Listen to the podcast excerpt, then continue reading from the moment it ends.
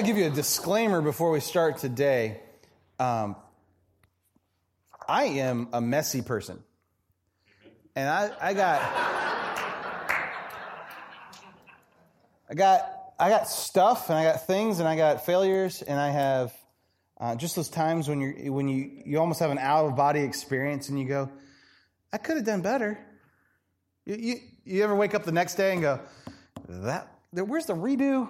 Is there a redo?" But yesterday, I uh, was trying to build stuff with my son, and I uh, decided to shave part of my finger off, and that was exciting in front of him, which was really fun. Um, And then I almost burned down the house within a, what, thirty-minute time period, Jimmy? Um, and he just watched, so it wasn't very helpful either. Um, but I, we, you know, it's just one of those things, like, I, I know it's only two o'clock in the afternoon, but can I go to bed now? Like, just stop, stop. I don't know if you're at that place or if that's how your New Year's going, but, uh, you know, good things in January, right? It can only go up from here. It's just one of those things. And I, I was I was just thinking... Um, Uh, last week, you know, I hit, uh, we, last week we talked a lot about prayer, and we talked about a lot about reading the Bible, and I, I figured, it, I was thinking about that message, and, and it kind of sounded like I had it all together, like, well, this is what you could do, and your life would be perfect. Please don't hear that. That's not what comes out. This is just a, hey guys, this worked. Let's work on that, okay? So I am a messy, messy guy with all kinds of issues, and, um... there's that. So if you're looking for a church with a perfect pastor, you, you didn't get it here, um, but you got one who's going to struggle with you. So that's that's kind of how we do things around here. All right? Um, so as we step in from that, last week we talked all about, we're in the middle of a series called Reach, Grow, Serve. And that is our mission statement here at the church, to reach, grow, serve the community for Christ. And so last week we talked all about reach. In fact, everything that we do around the church on Sunday morning is really based towards this reach mindset. The why we put such an emphasis on children's ministry. It is so that people come, they know their kids are going to hear the gospel in a wonderful, amazing, creative environment, and that if you know that your kids are taken care for and learning about Jesus, that you can sit through anything in here. Right? Uh, so we, we we put a special emphasis on that.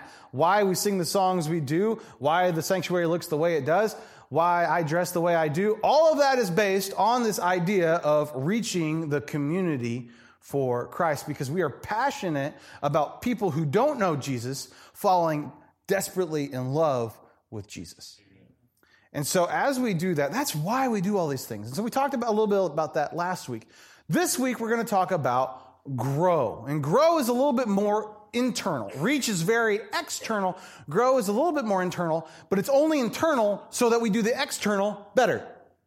So we're gonna, there's two different facets of grow that we do here at the church in a program way.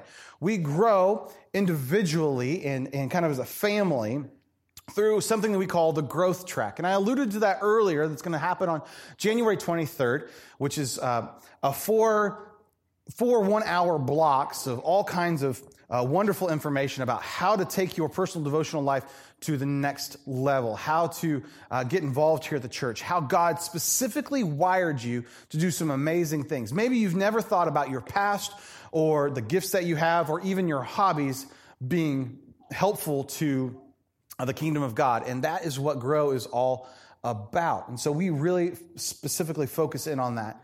And then the second thing we do in Grow is we have a thing called life groups. And life groups is a time where maybe you've experienced a different church called small groups. It is a time in which we get a small group of people together to do life together, which is why we call it life groups. And so we're going to focus in on those two aspects today, because I believe if those two things are done really, really well, we can't help but do reach well. All right? Growing in our faith is a building block of changing our environment. Growing in our faith is a building block of changing our environment.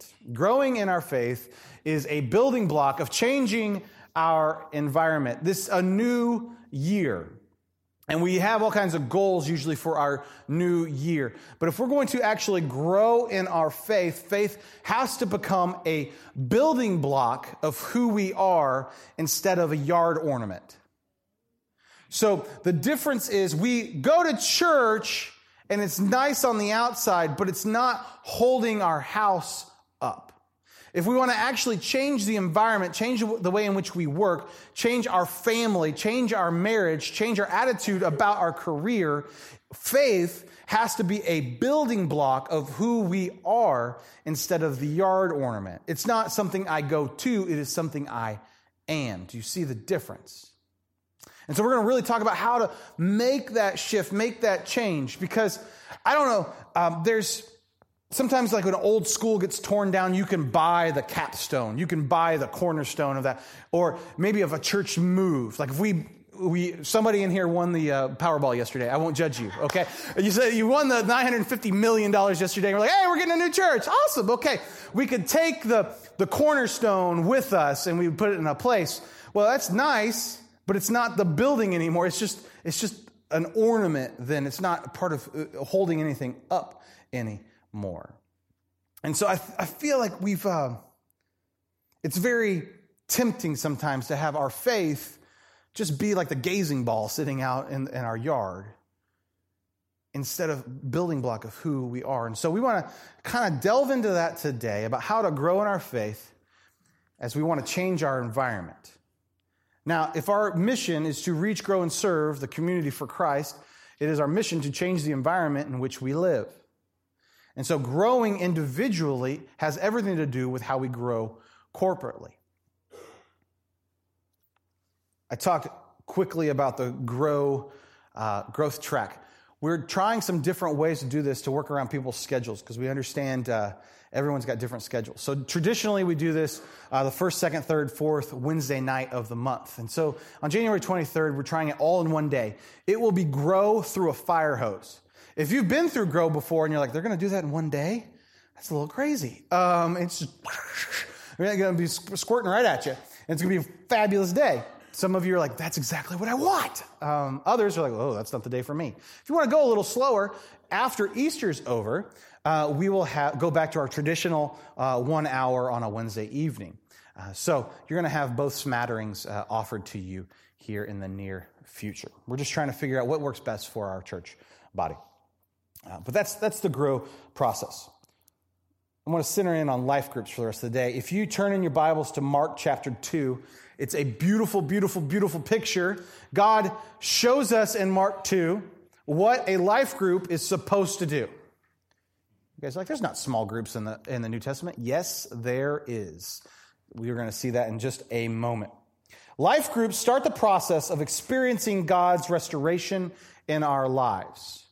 Life groups start this process. Life groups are, are pivotal to this point of where we have maybe come in contact with God. We've said, God, I need you to be Lord of my life. God, I'm in a really weird spot right now. God, I, I don't even know about you, but I need to know more about this restoring. I need to know more about, I know something is broken and I need it to be fixed. And that's where we find ourselves kind of going to life group and we get there. And then this is the process of that, of that beautiful start of restoration. Um, I'm a huge fan of the Sistine Chapel and Michelangelo's work there. And it is one of the most beautiful, wonderful things uh, you can ever see in your life. You just, until you see it in person, you don't understand. Like you can look at it in an art book and go, oh, that's really cool. But then you're there and your jaw is like, mm, like the, you, know, you get the drool coming out the side of your mouth. You have all that stuff because it's absolutely gorgeous. It's one of the only times I've really purposely broken the law. You're not supposed to take a picture of it. Like click, click, click, click, click, click. You know, me and all the other tourists there. But um, it is amazing, amazing. We're not going to put this uh, message online now because I just admitted to breaking the law. But um. Okay, edit, edit. Um, but it is, it's this amazing thing. Well, a couple about a couple decades ago now, after four hundred years of incense burning on it and candle uh, smoke and all this stuff, they painstakingly, inch by inch, restored this gorgeous, beautiful painting. And this is the process in which I'm talking about what happens in your life. You are a beautiful, amazing, gorgeous creation of God with all kinds of potential that's more valuable than the Sistine Chapel ever could hope to be. And when we put sin in our lives and, and make stupid choices and do weird and random things, we, we cover ourselves with soot. And God's process is to say, when we come to Christ and say, hey, I want to be cleaned. And then we get start this restoration process. And life groups excel at helping with the restoration process.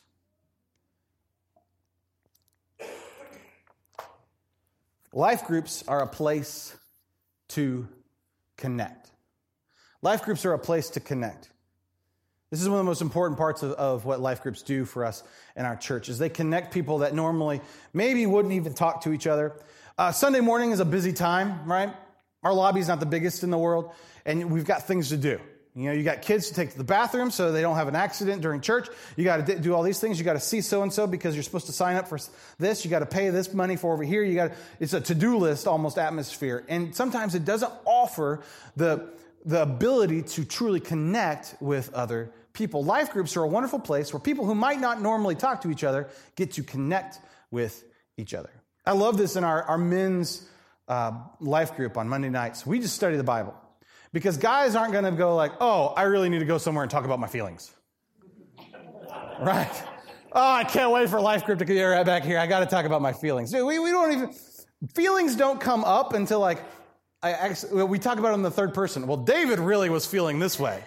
Uh, oh, really? We didn't talk about David today, Andy. Oh, man. It's so, you know, we, we come about it, so it's a very non-threatening, uh, great way for us. Because I know guys are like, oh, I really want to get together and talk about my marriage.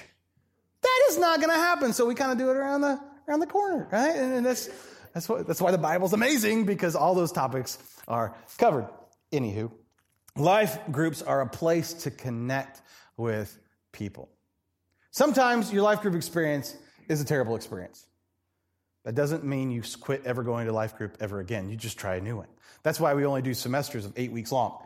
It's like, if this was bad, I can suffer through it for six weeks. We're going to try try a new one next time. It's okay. It's okay. It happens. Sometimes you just don't gel with the people. But what happens when you start to connect with people is this restoration process. Like, hey, they're messy just like me. We can get through this. They got stuff. I got stuff. We got stuff. Okay, let's get cleaner. Let's scrape off some of that soot. Let's work. Life groups are a place to protect. And we, you guys do this really, really, really well as life groups. Um, most of our life groups beat me to the hospital calls, the meal train, all those things. I find out after you guys have already done the job that I was supposed to do a job, right? And and that's the way it's supposed to work. That's ideally the way the way it's supposed to work. And so uh, I, there's many times I finally get the information from a life group leader. Hey, so and so, did you know they were in the hospital? No. I don't get, I don't listen to the police blotter or anything like that. No, they, they were in the uh, hospital? Okay, I'll call them. I call them. Yeah, I'm leaving the hospital. I'm checking out right now. Get, okay, can I pray for you? You know, and I'm going, on the inside, I was like, oh, I hope they're not offended. But I'm also going, I found out by their life group people.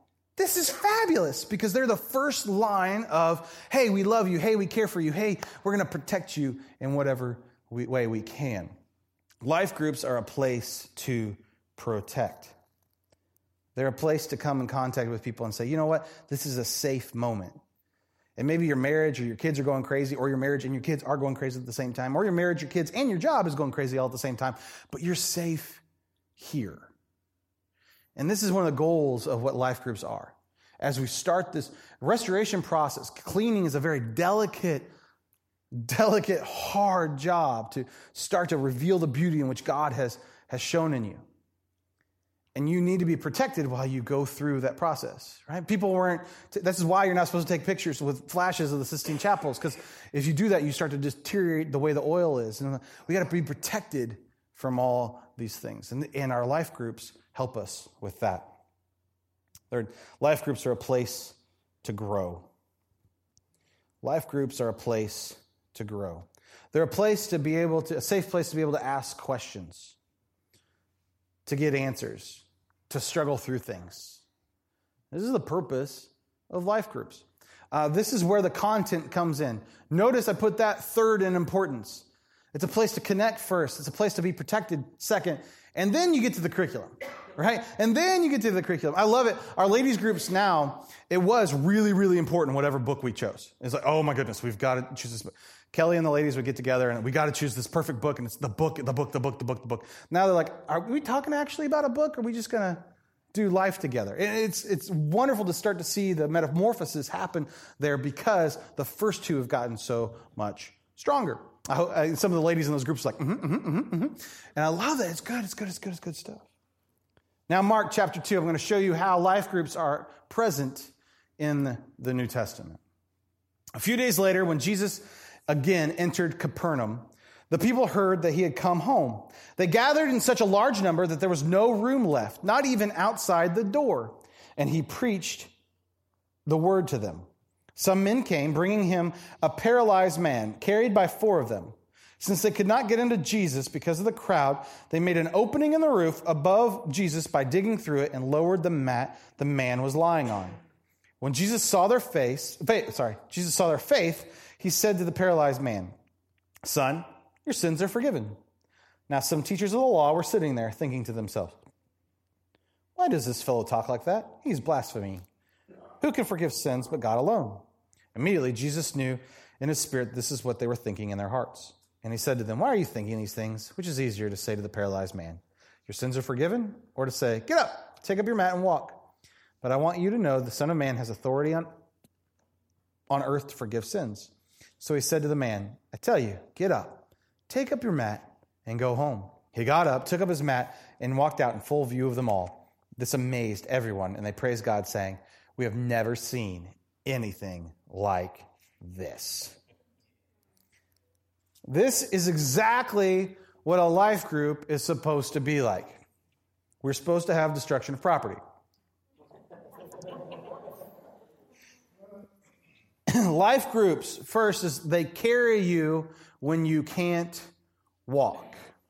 They carry you when you can't walk. I love this imagery of this man lying on a mat, just like this, maybe this rug or whatever, and four of these guys going, "I don't know how this is going to work, but we're going to we're going to carry him." And they're all working together to get a guy to Jesus. Isn't that just a beautiful imagery thing to think about? I don't know about you, but I want people in my life, I want friends in my life who, no matter what I'm going through, however I've been paralyzed in life, are willing to pick me up and carry me to Jesus. This is what life groups and the dream of life groups are all about. When I think about this, I think about, well, those guys had to be strong. They had to have certain attributes to be able to carry the mat. And so what makes you a good mat carrier? I think there's a few key things we need to think about. To be a mat carrier, you have to be present. You have to show up. It's a very particular thing about mat carrying is you have to be holding onto the mat to be actually be carrying it. So we have to be present. I think this is a big thing in church attendance. Be present at church. Five years ago, it was the norm for a regular church attender to be present at uh, four out of four Sundays. To consider yourself a regular church attender, you were there four weeks out of, out of the month, which is usually all of them, if I'm correct. Now, it's and every other. It's two weeks of the month you, are con- you consider yourself a regular. That was only five years ago. That's a dramatic shift in the way it is. The problem with that, the problem with the shift in that is if you're not present to do life with each other, you can't do life with each other.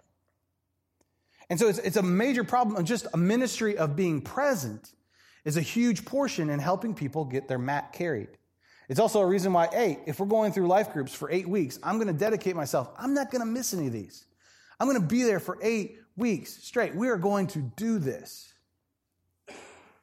Do you get kicked out if you miss one? No, but it's just important. It's important, important, important. Second thing, read the Bible. It is infinitely easier to carry someone when you know which way to carry them. I, I experienced this this Wednesday. The first time I took Bowen to basketball practice, I had no idea where I was going. Do you realize it takes like eighteen times longer to drive somewhere when you don't know where you're going, right? Even if you have a map, you're like, this is taking forever. I got there in fifteen minutes. It wasn't that long. I got home. It felt like five minutes. It was fifteen minutes. Right? I knew exactly where I was going. I had I had the presence of mind like, oh, I know where I'm going. This is okay. We're all good. But it is infinitely easier to carry someone when you know which way to carry them. I had a student at uh, Six Flags. This is a reason youth pastors, maybe when you were in youth group, you absolutely loved going to Six Flags or Kings Island or Cedar Point or any, any of these amusement parks. Youth pastors, those are called hell days. They are the worst possible days that you possibly can ever have. Those and lock-ins are the two worst days of your life as a youth pastor. Um, and they are, they're terrible. Uh, you, those are my best memories. Oh, you know, those are migraine days. What happens? Um, I was at Six Flags. And I had a kid, you know, stupid junior high boys. Um, they're walking, they kick the back foot, and they make some kind of trip. Well, this kid was not the most coordinated because he's a junior high boy. And he trips, falls, breaks his collarbone. It's in August in Atlanta, Georgia, on cement. So not only did he break his collarbone, wherever his hands or skin, flesh, touch the blacktop, it instantly is seared. So he's like, ah, ah, ah, ah, ah, ah, ah, ah. And it's going on and going. And he's a little bit of a drama queen anyway, because he's a junior high boy. And you guys get the picture. All this is happening. So I don't know he broke his collarbone. You're not supposed to do this, but I didn't know he collared. I just thought he was screaming because of the blacktop.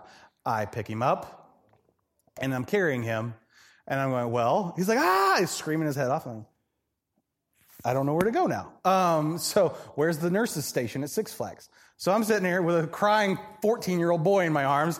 Where am I supposed to go? I have no idea where I'm going. I walked past it. I walked around it because they don't really advertise the nursing station at, at Six Flags that well. Uh, but it, I had no idea where I was, I was exhausted carrying this kid.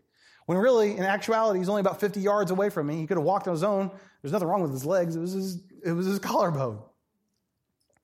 It is infinitely easier to carry someone when you know where you're going. Read the scripture. Read it, read it, read it, read it. It is a blueprint to know how to, when people are paralyzed and they're on the mat, and if you're going to speak truth into your life, if you know truth, it's a lot easier to speak it. All right? Third, pray. It is easy to get someone to the doctor when you know the doctor. Being new here into this area, I've asked for a lot of recommendations for, you know, car people, and for doctors, and for chiropractors, and all these different life. I need someone to fix that. Can someone help me out? And people are like, oh, I know a good one. You do? What's his name? Mister Walker. Oh, Doc Walk? Yeah, okay. Where's his office? I have no idea. Got a phone number? Uh-uh. I heard he's really good, though. Thank you for that information. We have to pray. It is easy to get someone to the doctor when you know where the doctor is located. Right? And prayer is this lifeline, is the connection. It's this open pipeline to, to knowing God. It's a much easier to carry the sick person to Jesus when you know Jesus. Show up, read the Bible, pray. These are really simple things that get really, really difficult. Right? Last week I challenged you to read the Bible for five minutes a day, pray for five minutes a day. I failed at that. I'm going to be first, I'm going to say, I F minus for the pastor this week. Terrible job. Terrible, terrible job. Um, and I will I will do better next week. But this is what the standard in which we're trying to go to.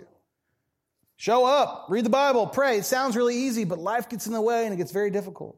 But these are the makings of a fantastic life group person. Not just a leader, just anybody in our church as we grow together.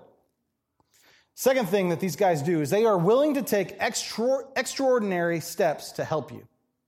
They are willing to rip the roof off, to commit. I don't. I think that's a felony if you go and destroy property, depending on probably how vehemently you're destroying that property. But it, as you cut, you know, today, that'd be me and Paul and Perry up on the roof with sawzalls, ripping a hole in the wall so we could lower Kevin down. This is this is what that sounds fun. Uh, but they are willing. Sorry, not today. There's a little ice up there, but that's okay. Willing to take extraordinary steps, extraordinary steps to help you. This is the making of a life group. This is what these guys are doing. They get up on this roof of a guy who knows if they know him. Can you imagine? You got a guest, a special guest over, and all of a sudden, insulation starts falling on your face. Now, I would think, well, I'm, something I fixed is broken. That's what I would think. But they're willing to take extraordinary steps to help you. And finally, they get you to Jesus. There's some people that take extraordinary steps to try to help you, but they don't get you anywhere near Jesus. Okay, here's the final. This is, we, we're taking you on a mission. Where are we going? I have no idea. You got to get people to Jesus. This is what a great life group person will do. And someone in our church, as we try to grow and connect and reach, grow, and serve the community for Christ, is that we get people to Jesus. This is the goal of, of our church. So even grow, even the thing that's supposed to be for us, the more personal aspect as we reach, grow, and serve the community. It's for the purpose so we can actually reach better as we fulfill the mission of Christ. more and better and all those other adjectives. As we close today, I just want to think about, maybe there's you're a person in this story. Maybe you're the person that's paralyzed on the map, and you are stuck in life, and things have not been going very well. Maybe you're a mat carrier. Maybe you need to pick up a mat. Maybe you need to, to, to be one of these guys that says, you know, I can carry you to that spot. Wherever you're at on that, if you need to be one of the people, you are a beautiful creation of Christ that needs to be restored in Him. That today is a day that you say, yep, that's me. I know there's beauty to be had there. There used to be beauty there. I need something new. I need, I need to be cleaned. I need to be restored. That today would be a day that you say, God, restore me. Be my Lord. Restore me today, Christ. For the rest of us, that maybe we've been just the kind of the naysayers sitting there, the Pharisee guys going, well, you can't do that. Why are you destroying the ceiling?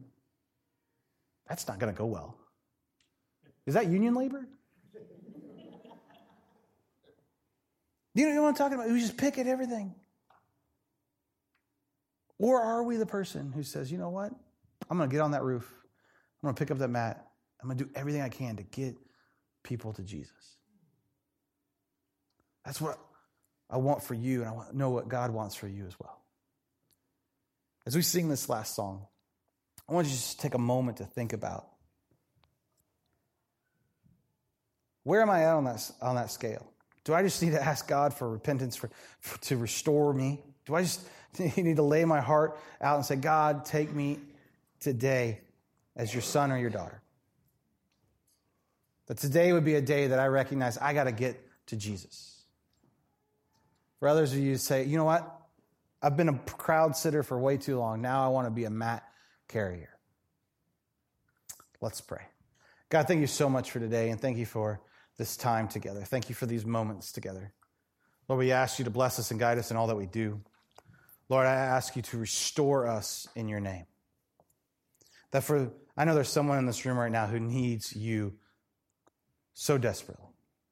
They need your restoration. Lord, I ask you to take their sins and throw them as far as the east is from the west. That you'd make them a new creation in you. God, I, I pray for the people in this church, that we'd all be mat carriers. That there's different people in our lives and our neighbors and our coworkers that we need to carry them to you. That not a little thing like roadblocks or speed bumps would get us in the way of bringing them to you. That we'd be willing to cut down roofs to get them to you, Jesus. Lord, will you ignite that passion in our lives? Will you give us that prism as we see people around us? The question we always ask ourselves is, how do we get that person to Jesus? Lord, we love you and we praise your name. Amen.